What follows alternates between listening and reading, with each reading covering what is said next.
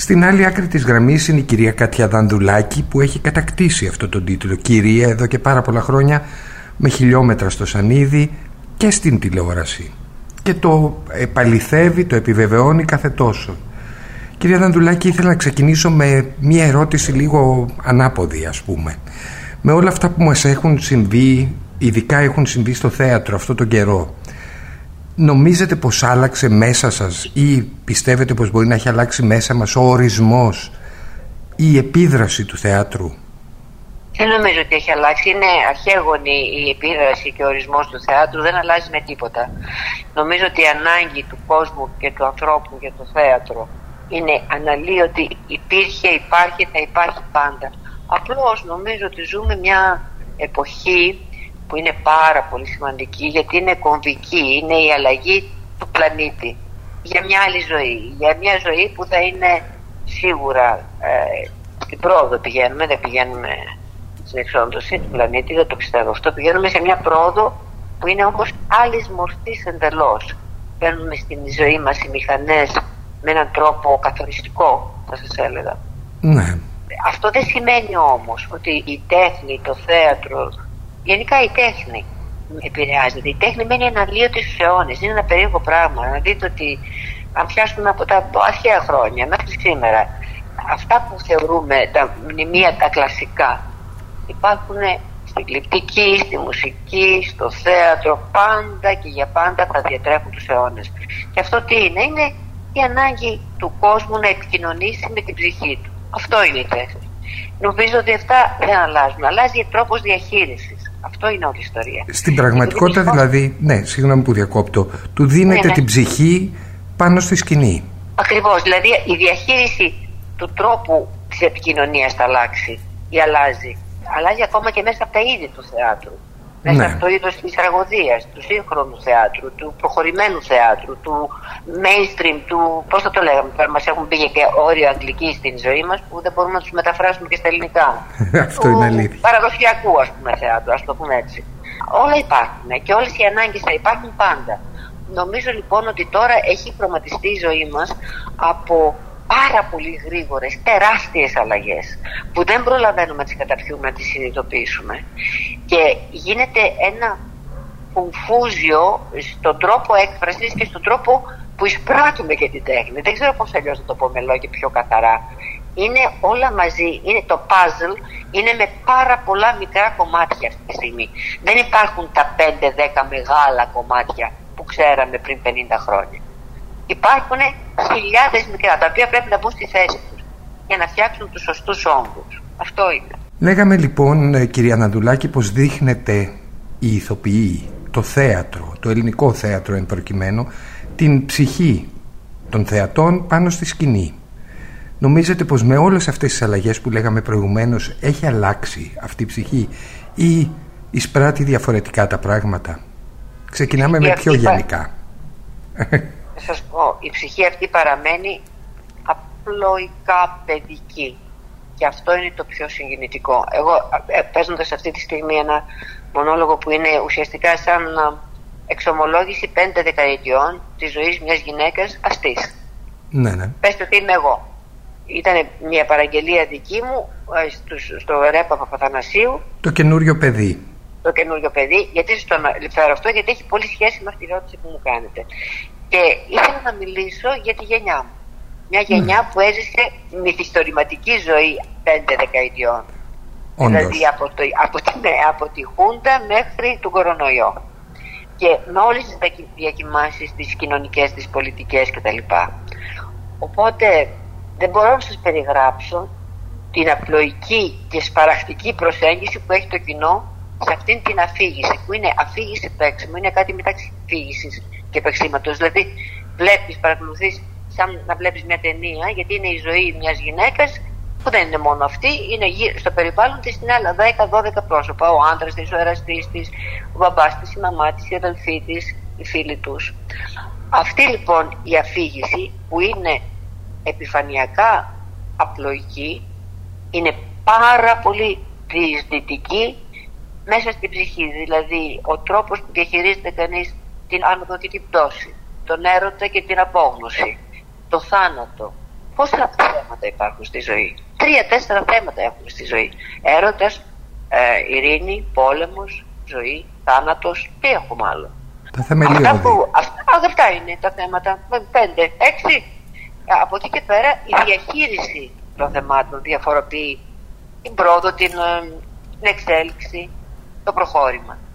Έτσι βλέπω λοιπόν, και αυτό που μου, μου αγγίζει την ψυχή και με εξαλαφρώνει είναι ότι βλέπω ότι όλοι μας έχουμε ένα παιδί μέσα μας, μια παιδικότητα η οποία έχει ανάγκη από τι, τι έχει ανάγκη το παιδί, Πολύ αγκαλιά και αγάπη. Ναι. Μπράβο.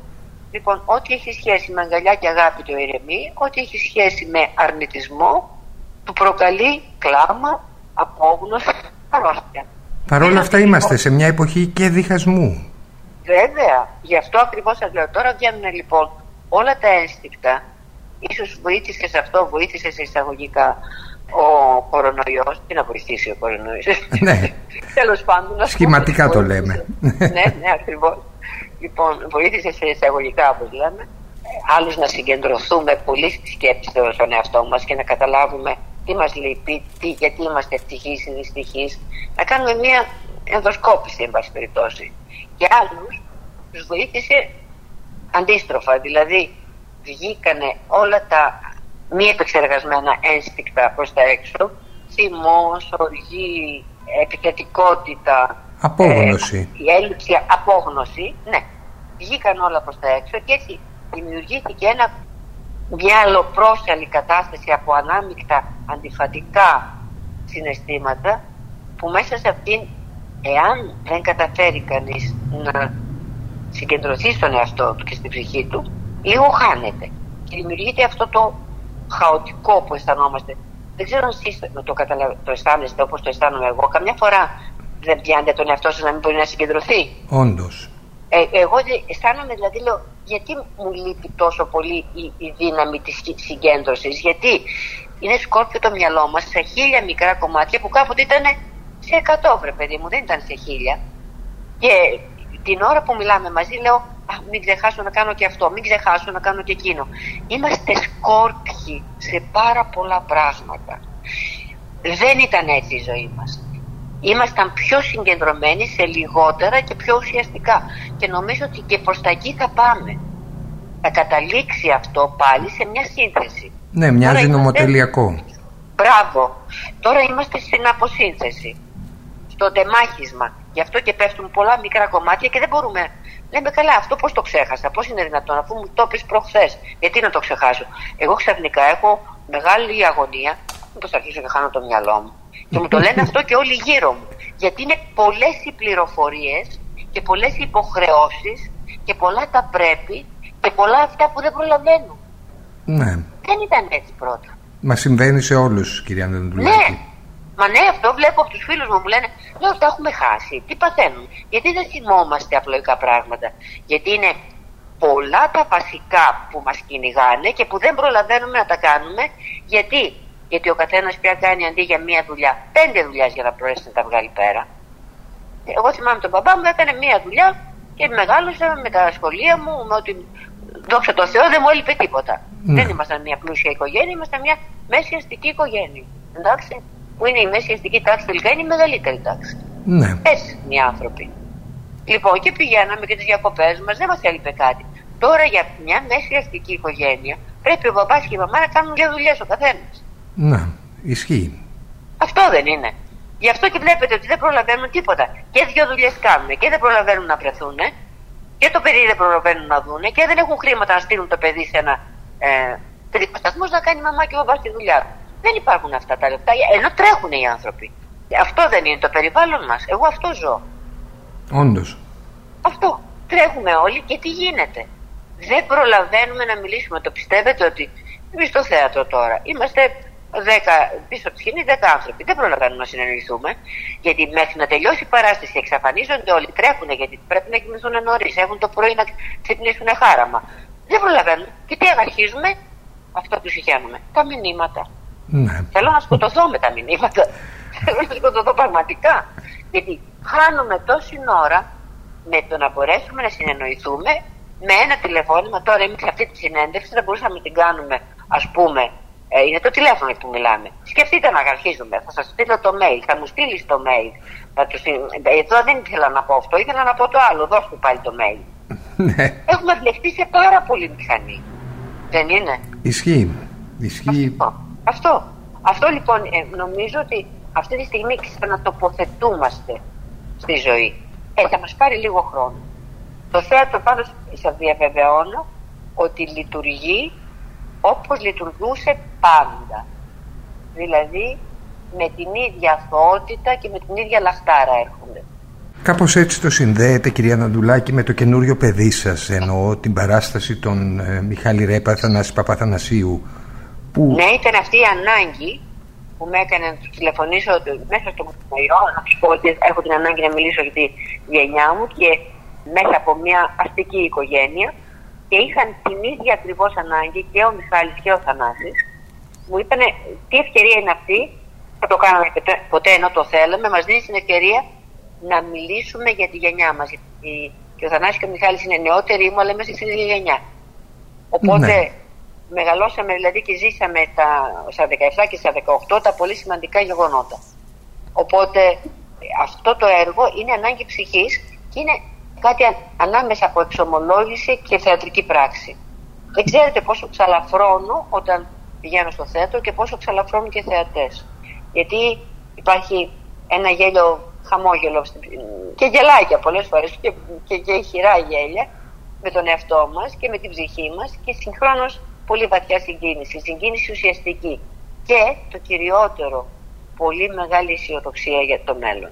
Γιατί είμαι ένας βαθιά αισιόδοξος άνθρωπος όλοι μας είμαστε, δημιουργούμε αισιόδοξοι, γιατί αν δεν ήμασταν αισιόδοξοι δεν θα μπορούσαμε να δημιουργήσουμε. Και αυτό μου δίνει πολύ μεγάλη ανακούφιση και σε μένα και στον κόσμο. Για να μην παραλείψω, μια και είμαστε στο θέμα του καινούργιου παιδιού, να σας πω ότι οφείλω μεγάλη γνωμοσύνη, χωρί βέβαια από την συγγραφή και τη σκηνοθεσία που έχουν κάνει ο, η Ρέπας Παπαθανασίου, Παπαθανασίου Ρέπας, όπως και να το πούμε, είναι το ίδιο πράγμα, είναι μια ψυχή. Ε, Όντως. Ναι, οφείλω μια ευγνωμοσύνη και στους υπόλοιπους συνεργάτες που έκαναν, δεν μπορώ να σας περιγράψω τι υπέροχη δουλειά, ο Γιώργος ο Γαβαλάς στα σκηνικά, ο Αλέκος Αναστασίου στη μουσική, στους φωτισμούς, Αντώνης Παπακοσταντίνου, η μουσική. Είναι λοιπόν ε, μια εκβάθους εξομολόγηση συγχρόνως ανακούφιση.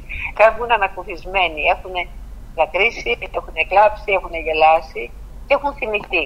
Και οι νεότεροι, αυτό είναι το σημαντικό, οι νεότεροι το βλέπουν σαν μια ιστορική αναπόλυση που τους δημιουργεί πολύ μεγάλη, μεγάλο ενδιαφέρον. Όπως έβλεπα εγώ, η δική μου γενιά βλέπαμε την, τις ταινίες του 40 με πολύ μεγάλο ενδιαφέρον, γιατί δεν ξέραμε τι είχε γίνει τότε. Νιώθετε πως της μοιάζεται αυτή της ηρωίδας; Σε πάρα πολλά. Μοιάζω στην προσέγγιση της ψυχής πάρα πολύ, πάρα πολύ. Πάρα πολύ. Δηλαδή δεν μπορώ να σας περιγράψω πόσο. Νιώθω... Αυτό είναι ευτυχή στιγμή. Δεν, δεν είμαι, ε, βιομετικά δεν είμαι η Δάφνη, δεν έχω ζήσει αυτού του είδους τη ζωή, αλλά αυτού του είδους την ψυχή την καταλαβαίνω πάρα πολύ και έχει και πάρα πολλά χαρακτηριστικά τη γυναίκα και άντρα. Οι άντρες επίσης ταυτίζονται με τους ανδρικούς χαρακτήρες, γιατί υπάρχουν ανδρικοί χαρακτήρες μέσα στο έργο και γυναικοί χαρακτήρες αντιφατικοί. Δεν υπάρχει άντρα που να μην ταυτιστεί με τον ένα ή με τον άλλον τύπο. Όπως και γυναίκα. Με μένα ή με την αδελφή μου, ας πούμε. Είμαστε δύο τελείως διαφορετικές γυναίκες. Mm-hmm. Και μπαίνουν όλες οι, όλες οι εκφάνσεις της ζωής. Οι θετικές, οι αρνητικές, οι απιστίες μας, οι προδοσίες μας, οι αγάπες μας, η πίστη μας, η σταθερότητά μας. Όλα. Ό, όλα θίγονται. Γιατί όλα υπάρχουν μέσα μας. Υπάρχουν μέσα μας τα σκοτεινά σημεία που τα πρέπει να τα αγαπήσουμε και αυτά, γιατί αλλιώς δεν γίνεται. Και να τα συγχωρήσουμε συχνά. Ε, βέβαια, και δεν μπορούμε να, να τα ανανουρίσουμε και λίγο. Δεν μπορούμε να τα ανταντέξουμε λίγο. Δεν μπορούμε να, τα, να κλείνουμε τα μάτια, γιατί είναι ο εαυτός μας. Έτσι δεν είναι. Βέβαια. Και αν δεν αγαπήσουμε τον εαυτό μας, πώς θα αγαπήσουμε και τον πλαϊνό μας; Έχει πολύ αγάπη το έργο και πολύ φως μέσα από πολλά αρνητικά που μπορούν να συμβαίνουν στη ζωή του καθενός. Γιατί η ζωή μας δεν είναι όλο λουλούδια, καθόλου. Είναι ένα πολύ ωραίο παραμύθι που έχει δράκους και έχει και πριγκίπισες, έχει κοκκινοσκουφίστε, έχει και γουρουνάκια, έχει τα πόλα. Έχει και κακές μάγισσες, έχει και καλές νεράιδες. όλα τα έχει ο Μπαχτσές. Να πάμε αν όχι στον αντίποδα στην παραλληλία ας πούμε της τηλεοπτικής πλευράς της Κάτιας Δανδουλάκη. Το τελευταίο εγχείρημα ήταν η Ανέτα Ρουσό στις Άγριες Μέλισσες. Μάλιστα. Το συγκρίνετε, το βλέπετε δίπλα-δίπλα αυτό, δηλαδή το θεατρικό κομμάτι σας με το τηλεοπτικό; Πάντα ήταν δίπλα-δίπλα, δηλαδή από τη... δεν θυμάμαι τον εαυτό μου παρά μόνο να κάνει συγχρόνως θέατρο, τηλεόραση, κινηματογράφο από την πρώτη στιγμή. Έτυχε.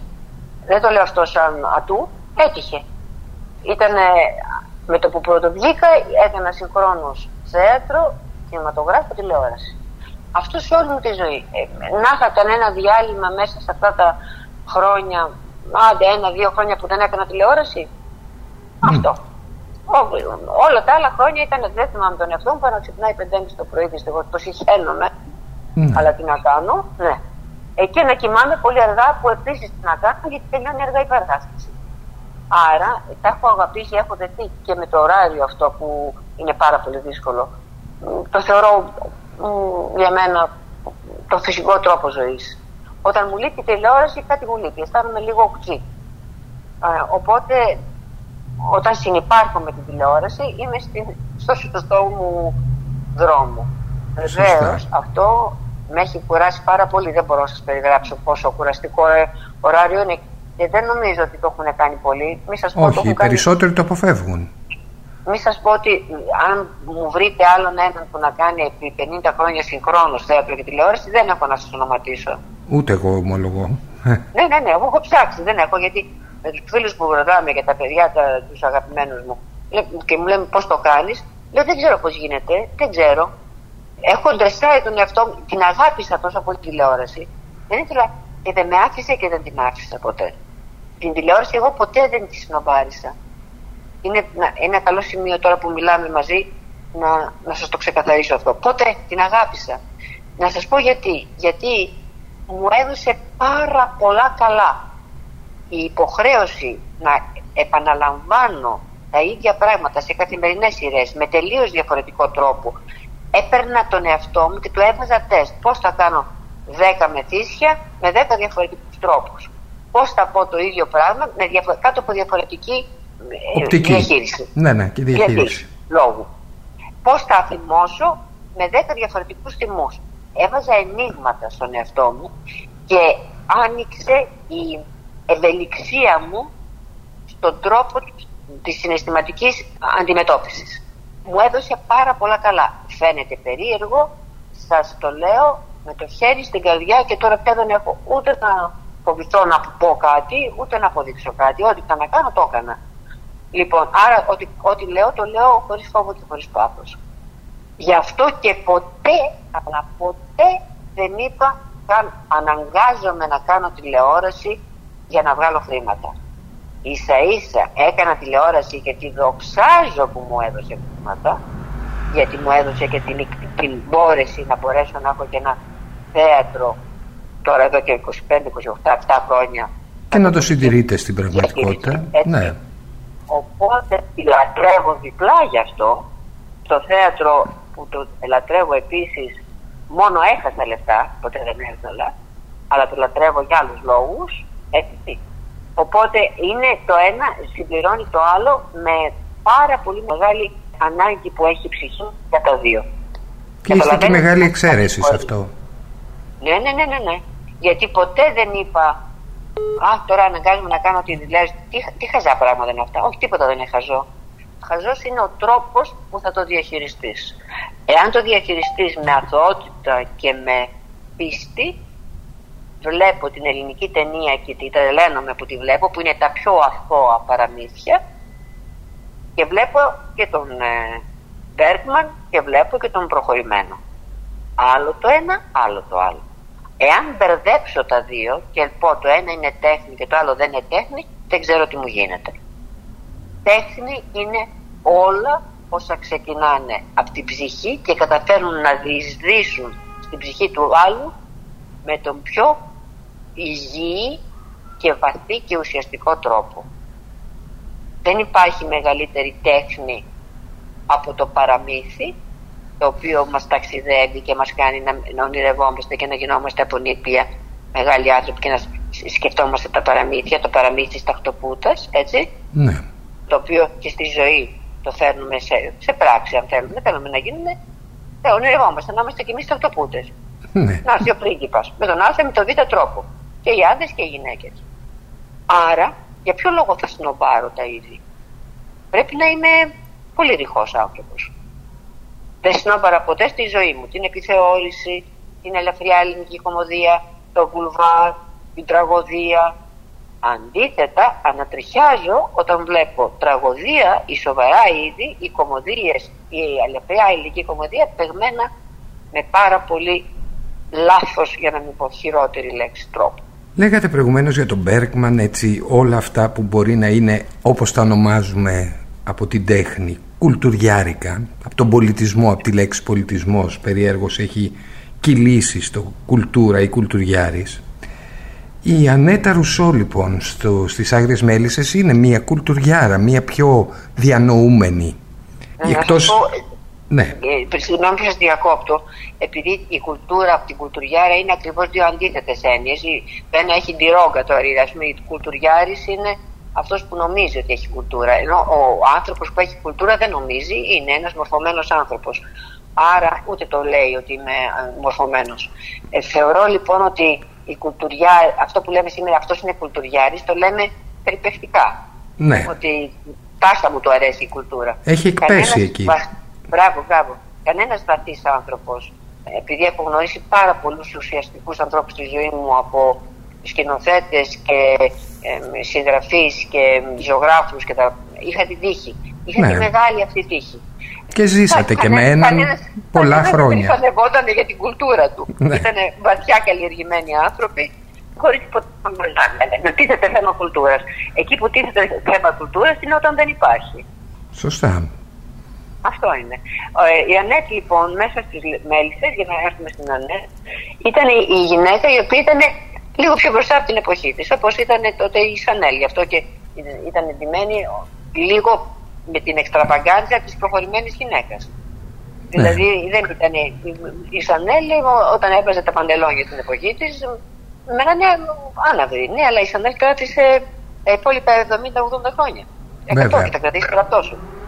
Αυτοί λοιπόν οι άνθρωποι είναι που πάνε μπροστά τον κόσμο, αυτοί που περνάνε τα όρια, η μοντέρνα τέχνη, η ζωγραφική, όλοι τα έχουν, έχουν, περνάνε τα όρια και προχωράνε. Αυτοί είναι που προχω- προχωρά τον κόσμο. Ε, δεν είναι για γέλια αυτό, όπως δεν είναι για γέλια, αν θέλετε, και το προχωρημένο θέατρο που ψάχνεται μέσα από φόρμες. Ψάχνονται τα νέα, νέα παιδιά, ποτέ δεν υποτιμώ την, ε, το πειραματικό θέατρο, κάθε άλλο κάθε άλλο. Είναι θέατρο που προχωρά- που προχωράει την, την τέχνη. Αλλά ε, υπάρχουν όρια και κανόνες και για τη- το προχωρημένο θέατρο, το, πα- το πειραματικό θέατρο και για το κλασικό, το παραδοσιακό.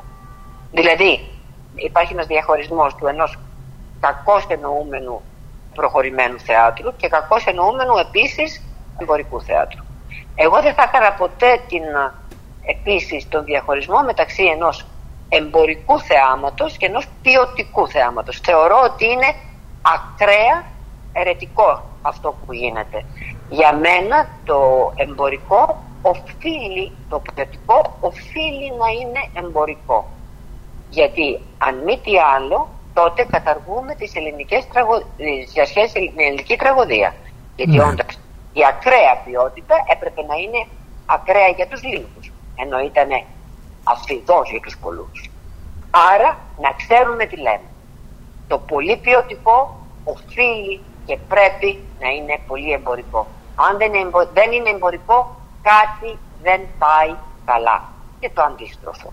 Να φύγουμε λοιπόν από αυτήν τη μάσκα του τι είναι ποιοτικό. Α, αυτό είναι το ποιοτικό θέατρο. Α, αυτό είναι το εμπορικό θέατρο.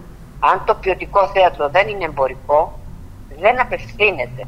Δεν έχει απεύθυνση. Άρα δεν υπάρχει. Οι τραγωδίες υπήρχαν γιατί απευθύνονταν σε όλο τον κόσμο. Ας σταματήσουμε αυτήν την διαφοροποίηση γιατί δεν στέκει. Δεν είναι λογική. Παρότι δεν ήθελα να μπούμε στο θέμα του μητού το θέμα βρίσκεται ήδη στο τραπέζι, δηλαδή η θέση της γυναίκας ή και του άντρα σε πάρα πολλές περιπτώσεις και στο ελληνικό θέατρο το οποίο χρησιμοποιήθηκε να το πούμε έτσι γιατί είναι το πιο περίοπτο.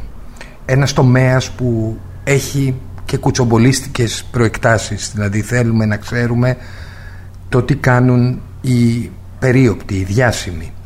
Εσείς έχετε πάρει σαφή θέση κυρία Δανδουλάκη σε αυτό το θέμα και μάλιστα πολύ δυναμική και γενναία στάση. Νιώθετε πως αλλάζουν τα πράγματα σιγά σιγά, δηλαδή το ότι το θέσαμε στο τραπέζι τόσο έντονα αυτό τον καιρό, σχεδόν παράλληλα με την πανδημία, είναι κάτι που μας προχωράει; Θα σας απαντήσω με πολύ προσοχή γιατί δεν θέλω να μιλάω για αυτά τα πράγματα παρά μονάχα να πράττω. Ναι, ναι, μα δεν σας, δεν σας προκαλώ να, να κάνουμε πάλι... Το κατάλαβα, το κατάλαβα γι' αυτό θα σας απαντήσω. Γι' αυτό και όπως είδατε, ό,τι έκανα, έκανα. Δεν μίλησα παρά μόνο για να πω ότι ό,τι είχα να κάνω το έκανα. Και αυτό είναι η στάση μου. Γιατί ξέρετε τι γίνεται. Συγχαίνομαι το αντίθετο. Να λέμε πολλά και να μην κάνουμε τίποτα. Σωστά. Ε, το συγχαίνομαι. Όταν λοιπόν δεν κάνεις κάτι, μια, μια χαρά κάνεις που δεν το κάνεις. Μην μιλάς κιόλα. Μίλα, όταν μιλάς, δεν μπορείς να μιλάς για κάποιον που θα έκανε κάτι, κάντο με την πράξη σου και η πράξη σου μιλάει. Αυτή τη στιγμή λοιπόν τι έγινε με όλη αυτή την αναταρχή; Έγινε ένα πολύ καλό πράγμα. Ότι τοποθετήθηκαν στο φως πια κάποια πράγματα που μέναν στο σκοτάδι για λόγους φόβου. Εγώ το καταλαβαίνω. Φοβόντουσαν να μιλήσουν οι άνθρωποι εδώ ακόμα και τώρα φοβούνται οι γυναίκες που τους δένουν οι άντρες τους ή το αντίστροφο που γίνονται ε, bullying από άντρα σε άντρα, ε, από άντρα σε παιδί, από μάνα στο γιο και το αντίστροφο. Γίνονται φοβερά πράγματα γύρω μας. Τώρα λοιπόν αυτά βγαίνουν στο φως και είναι στιγμή να δούμε τον, τον άγριο αυτό του καθενός και να μπουν τα πράγματα τουλάχιστον για τα επόμενα χρόνια γιατί νομίζω ότι θα ξανακυλήσουν Βεβαίως και θα, θα, θα, γίνει τώρα, θα υπάρξει κάποια κάθαρση. Δεν το συζητώ. Βεβαίως και θα υπάρξει. Και καλώς ήρθαν τα πράγματα στο φω με όλα τα παρατρεχ, παρατρεχάμενά τους που ελέγξαν και, πολλέ, και πολλά πράγματα που δεν υπήρχαν λόγο να ελεγχθούν. Δηλαδή ε, έφτασε σε μια υπερβολή η, η πολλή κουβέντα. Εμένα δεν μου αρέσει, δεν μ αρέσουν τα πολλά λόγια. Δηλαδή έγιναν ουσιαστικά τρεις κινήσεις, τέσσερις, έπρεπε να σταματήσουν εκεί όλα τα άλλα μετά θολώνουν το πράγμα γιατί αρχίζουν και γίνονται μικρά σχόλια για πολύ μεγάλα θέματα. Τα πολύ μεγάλα θέματα θέλουν πολύ γενναίες πράξεις για να πάνε μπροστά. Σωστά. Δεν θέλουν κουτσομπολιά και, και συζητήσεις σε εκπομπές. Θέλουν πράξη και ουσία. Αυτό λοιπόν αν το βάλουμε στη ζωή μας και δούμε ότι δεν επιτρέπεται άνθρωπο να, να καταπιέζει άνθρωπο, όν να καταπιέζει άλλο όν, εκεί τρελαίνομαι εγώ. Δεν επιτρέπεται να έχουμε έναν άνθρωπο που δεν, κάτω από το, από το καπούτσι μας, από το τακούνι μας που δεν μπορεί να κουνηθεί γιατί αυτό είναι έγκλημα και πρέπει να τιμωρείται, οφείλει να τιμωρείται. Πώς να το κάνουμε; Ένα παιδί όταν θα δει ένα άλλο παιδάκι πρέπει να το τιμωρήσουμε. Πώς να το κάνουμε τώρα; Εάν δεν το τιμωρήσουμε, θα το σκοτώσει το παιδάκι το άλλο, θα το ρίξει από το, από το μπαλκόνι. Θα το αφήσουμε. Άρα πρέπει να μπουν και κάποιοι κανόνες. Δεν είμαστε ζούγκλα εδώ. Έτσι δεν είναι. Βέβαια. Απλώς ξέρετε τι γίνεται πολλές φορές με τις πολλές κουβέντες. Το κάνουν και από κακό οι άνθρωποι. Είναι η ανάγκη να μιλάμε, να μιλάμε, να λέμε πολλά. Εγώ ποτέ δεν έλεγα πολλά. Έκανα κάτι και το έλεγα μετά. Ή δεν το έλεγα και ποτέ. Το βλέπανε από μόνοι τους. Έτσι είναι ο χαρακτήρας μου. Γιατί αλλιώς, να σας πω κάτι, όταν κάνω κάτι και βγαίνω και το διαφημίζω, δεν, μην το κάνεις καλύτερα. Αρκετή Είναι και αυτή η εκδοχή. Ναι. Ε, βέβαια, αρκετή διαφήμιση κάνουν στο θέατρο τώρα να μας ακούσουν τι έργο παίζουν κτλ. Γιατί αυτό είναι μια δουλειά. Ε, δουλειά είναι η ζωή μου. Προσωπική. Όχι, δεν είναι δουλειά. Είναι ψυχή. Πράγματι. Τι δεν είναι. Την ψυχή μας λοιπόν πρέπει να, να την έχουμε μέσα σε μια αγκαλιά. Δεν μπορεί να μας την, να μας την βρωμίζει ο ένας και ο άλλος. Δεν επιτρέπεται. Δεν έχει κανένα το δικαίωμα. Και πρέπει όλοι να βρούνε, άντρες, γυναίκες, παιδιά, να βρουν τη φωνή. Τα παιδάκια, τα κακοποιημένα, οι γυναίκες, τα αγόρια. Τι είναι αυτό που γίνεται, δεν καταλαβαίνω. Ανθρώπινη ύπαρξη. Για όνομα του Θεού. Ε, βλέπετε πως φέρονται στα ζώα. Όταν φέρεις έτσι στο ζώο, τότε πώς δεν θα κάνεις τον άνθρωπο κομμάτια όταν κομματιάζεις ένα ζώο, ένα ζωάκι και το κρεμάς. Βλέπετε τι εποχή ζούμε. Ακριβώς ε, αυτό τώρα λοιπόν μας φέρνει, η ανάγκη λοιπόν της αγκαλιάς είναι τώρα τεράστια. Αυτό θέλω να δώσουμε στον κόσμο, αγκαλιά, αγάπη. Όσο και να φαίνεται μπανάλ, έτσι πως το λέω. Αγάπη, πώς το λένε. Δεν είναι ντροπή να πούμε θέλουμε αγκαλιά και αγάπη. Δεν είναι η τέχνη περίεργα πράγματα ακαταλαβιστικά. Είναι αγάπη και φως. Πώς να το κάνουμε. Ό,τι δεν έχει αγάπη και φως δεν προχωράει τον κόσμο. Η ζωή πρέπει να τελειώνει ωραία. Πρέπει να, να νιώθει ο καθένας μας κάποια στιγμή αγάπη. Πώς να το κάνουμε; Δεν ναι. γίνεται. Δεν γίνεται να ζούμε μέσα στον βόθρο. Πώς μπορεί κανείς να ζει; Εντάξει, τα παιδιά τώρα τα ναι, έχουν τη μανία της νεκροκεφαλής. Το είδαμε μία, το ίδια με δύο. Ναι, ε, θέλω να δω και το αγγελούδι τώρα με τα φτερά και να πετάξω στο ροζ σύννεφο. Πώς να το κάνουμε; Αυτό έχει ανάγκη η ψυχή του ανθρώπου. Πώς να το κάνουμε τώρα; Πράγματι. Και αυτό το ξεχνάμε τις περισσότερες φορές. Έτσι δεν είναι, έτσι δεν γεννιέται ο άνθρωπος. Για να ζήσει ένα παραμύθι. Και του δίνουμε ένα εφιάλτη. Ναι, έναν εφιάλτη. Ένα, έναν εφιάλτη ζούμε. Τι ζουν αυτά τα μικρά τα παιδιά δηλαδή; Τι ζουν αυτά τα παιδιά που καταπιέζονται από τα αγόρια από αγόρια, τα κορίτσια από αγόρια, τα, η μάνα από τον πατέρα, η, η μάνα να εκδίδει το παιδί και το παιδί. Τι είναι αυτά, τι είναι αυτά; Πράγματι.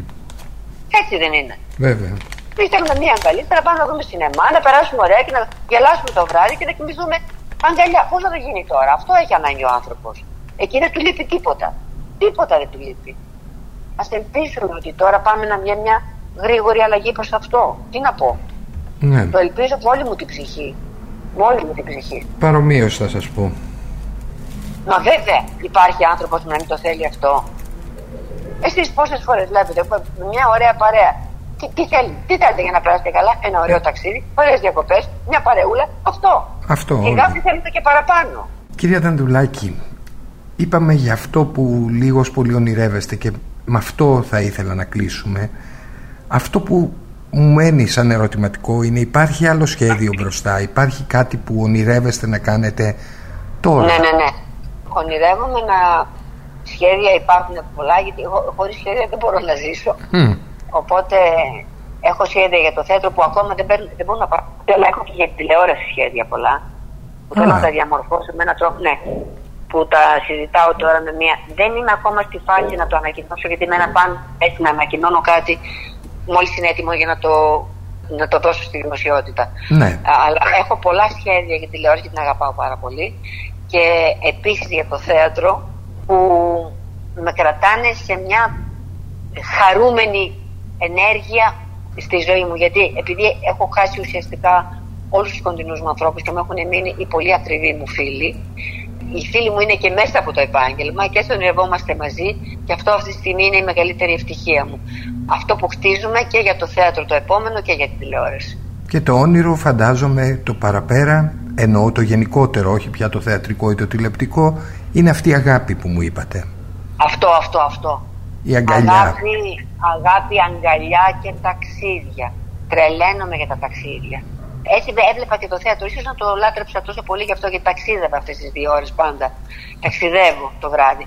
Αλλά μ' αρέσει πάρα πολύ να ταξιδεύω με ένα πλοίο. Και να βλέπω κόσμους που δεν τους έχω δει. Να βλέπω τον κόσμο. Μ' αρέσει πολύ. Να γνωρίζω τον κόσμο. Και μέσα μου και έξω. Και έτσι να κλείσουμε να σας ευχαριστήσω πάρα πολύ για αυτή την κουβέντα που ε... νομίζω πως ήταν από καρδιάς, από ψυχής και να ευχηθώ το καλύτερο για το καινούριο μας παιδί για όλους καινούριο παιδί που ίσως έρθει η ώρα να τον αγκαλιάσουμε Εγώ Εύχομαι... σας ευχαριστώ, πέρασε και πολύ ωραία